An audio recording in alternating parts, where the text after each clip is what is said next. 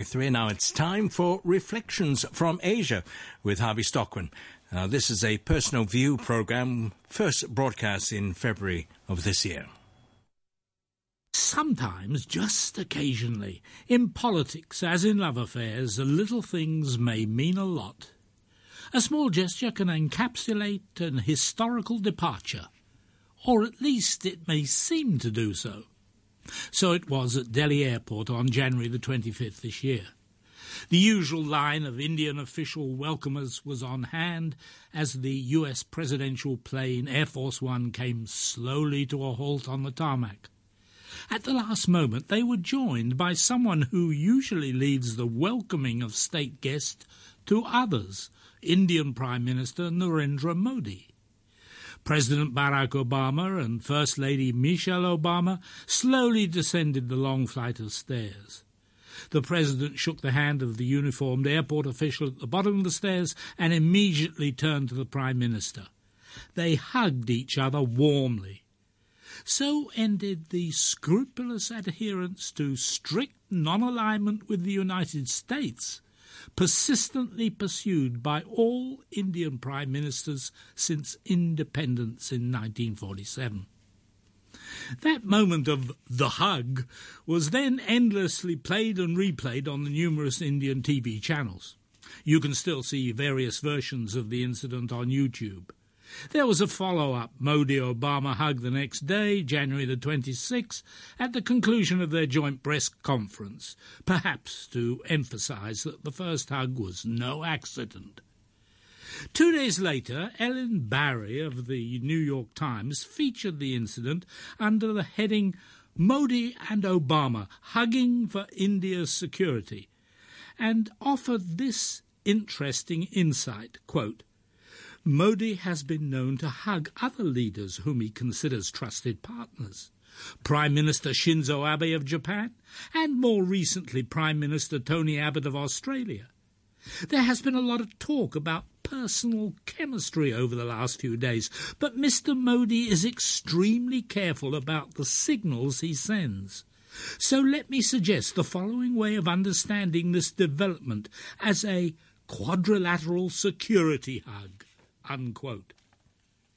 Ms. Barry was speculating on the possible rebirth of a four nation security dialogue between India, Australia, Japan, and the United States, which died a few years ago in part because of Australian timidity in the face of ardent opposition from China, which called the concept a mini NATO.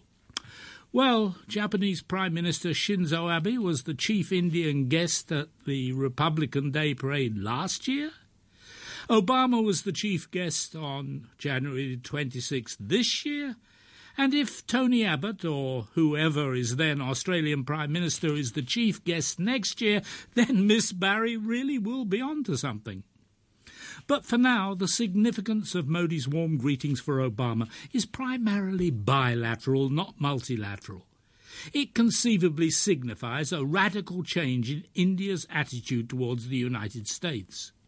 India's non aligned policy and general political attitudes previously had a strong streak of anti Americanism.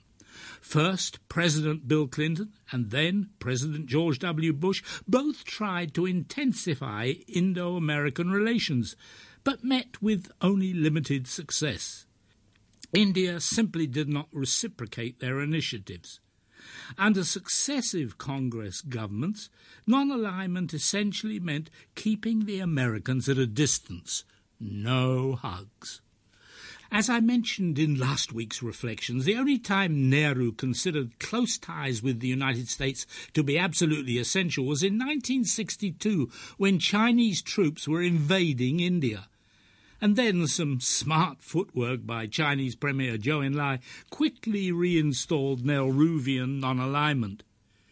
When Chinese President Xi Jinping failed to make absolutely sure last year that his visit to India was completely detached from any intrusion of Chinese troops across the Indian border, Modi's foreign policy reservations were confirmed.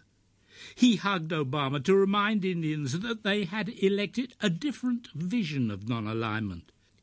Just in case anyone missed that message, no sooner had Obama left India and Modi promoted the Indian ambassador to the United States, who had done much of the summit spadework, to now be in charge of the Indian Foreign Ministry. President Obama was, of course, expecting change in New Delhi, was expecting Modi to try to strengthen the Indo American relationship. It was that which had drawn him to make a second state visit to India during his presidency. But even he may have been surprised, not so much by the hugs, but by the fact that when the two leaders sat down together on the 26th of January to discuss global and the Asian scene, the first 45 minutes were devoted to discussing China. As far as I know, no insider accounts of that conversation have yet emerged. But what did emerge during the Modi Obama summit were no less than three joint documents and one presentation, all of which indicated, amongst other things, a changing Indo American relationship. First, there was the 11 paragraph US India Joint Strategic Vision for the Asia Pacific and Indian Ocean region reflecting, quote, our agreement that a closer partnership between the United States and India is indispensable to promoting peace, prosperity, and stability in those regions, unquote. Overall, the vision was fairly predictable. But after all, it was, as far as I know, the first time these two democracies had tried to harmonize their security thinking. Two paragraphs clearly reflected that secret 45 minute discussion of China's role in the region. Quote, Regional prosperity depends on security. We affirm the importance of safeguarding maritime security and ensuring freedom of navigation and overflight throughout the region, especially in the South China Sea. We call upon all parties to avoid the threat or use of force and to pursue resolution of territorial and maritime disputes through all peaceful means, in accordance with universally recognized principles of international law, including the United Nations Convention on the Law of the Sea. Unquote. But the vision also stressed recognition that India and the United States, as the two largest democracies, must work together to, quote, promote the shared values that have made our countries great, recognizing that our interests in peace, prosperity, and stability are well served by our common commitment to the Universal Declaration of Human Rights, unquote. Another aspect of the still developing joint vision was the interesting promise to increase, quote, our respective efforts to increase ties among Asian powers, enabling both our nations to better respond to diplomatic, economic, and security challenges in the region, unquote. The United States welcomed India's interest in joining APEC, the Asia Pacific Economic Cooperation Grouping. The vision statement ended by pledging to strengthen regional forums and to pursue areas where we can build capacity in the region that bolster long term peace and prosperity for all. In some foreign reporting of the Indo American Summit, the Joint Strategic Vision was confused with the second document, the US India Joint Statement, in part because the joint statement was only available on the Internet. The joint vision came in at a little over 400 words, but the joint statement was something else again. When I finally tracked it down, it was a massive document of 5,770 words, the equivalent by itself of three reflections from Asia. This joint statement was more notable for its length than for its eloquence.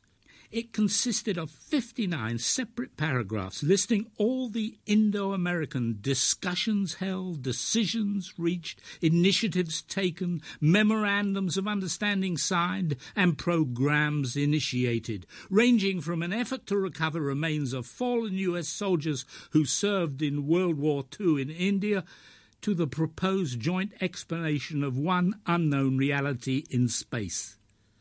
Paragraph 5 had 32 subsections listing the follow ups to developments set in train by the Modi Obama summit in Washington last September.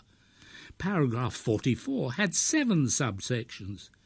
I report all these details because this is one joint statement that has such a far flung focus it cannot be reduced to a precise perspective other than that the Indo American relationship is being both expanded and energized.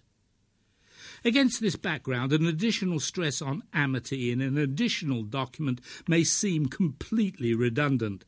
But the fact remains that there was a third document issued on January the 25th as, quote, reflecting the close ties between our two great democracies, India and the United States agreed to elevate our long standing strategic relationship with a declaration of friendship, capital D, capital F, that strengthens and expands the relationship between our two countries, unquote. The declaration, quote, makes tangible and more enduring the commitment of our two countries to harness the inherent potential of our two democracies and upgrades the unique nature of our relationship, committing our governments to work through areas of difference, unquote. Specifically, the declaration commits India and the United States to hold regular summits with increased periodicity, initiates a regular strategic and commercial dialogue between foreign and trade ministers, and promises that hotlines will now be established between Prime Minister and President. So, where do all these developments leave the Indo American relationship? Is it becoming an alliance? Mm, perhaps. Is India's policy of non alignment dead? Hmm, probably not. The clearest answer to this intriguing question came on January the 27th as Obama told a packed and largely useful audience in Delhi's Siri Fort Auditorium. I realize that the sight of an American president as your chief guest on Republic Day would once have seemed unimaginable, but uh, my visit reflects the possibilities of a new moment. As I've said many times, I believe that the relationship between India and the United States can be one of the defining partnerships of the century. When I spoke to your parliament on my last visit, I laid out my vision for how our two nations can build that partnership. And today I want to speak directly to you, the people of India, about what I believe we can achieve together and how we can do it. Time and again during the speech, Obama used one word to describe the Indo American relationship partnership. Very clearly, a greater degree of Indo American partnership is what Obama and Modi seek. In conclusion, here is more of what Obama had to say on this theme. So today, let me say, sisters and brothers of India,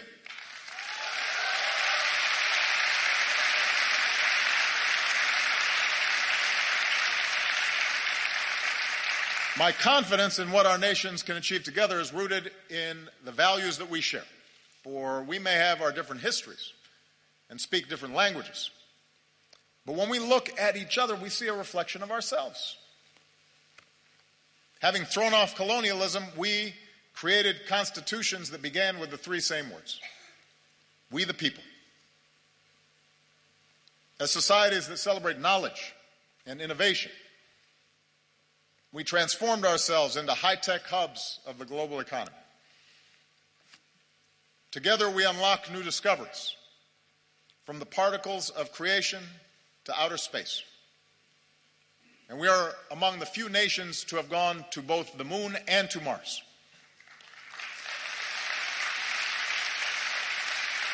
The United States has the largest Indian diaspora in the world, including some 3 million proud Indian Americans.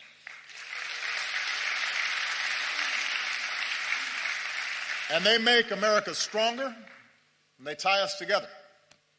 Bonds of family and friendship that allow us to share in each other's success. So, for all these reasons, India and the United States are not just natural partners. I believe America can be India's best partner. I believe that.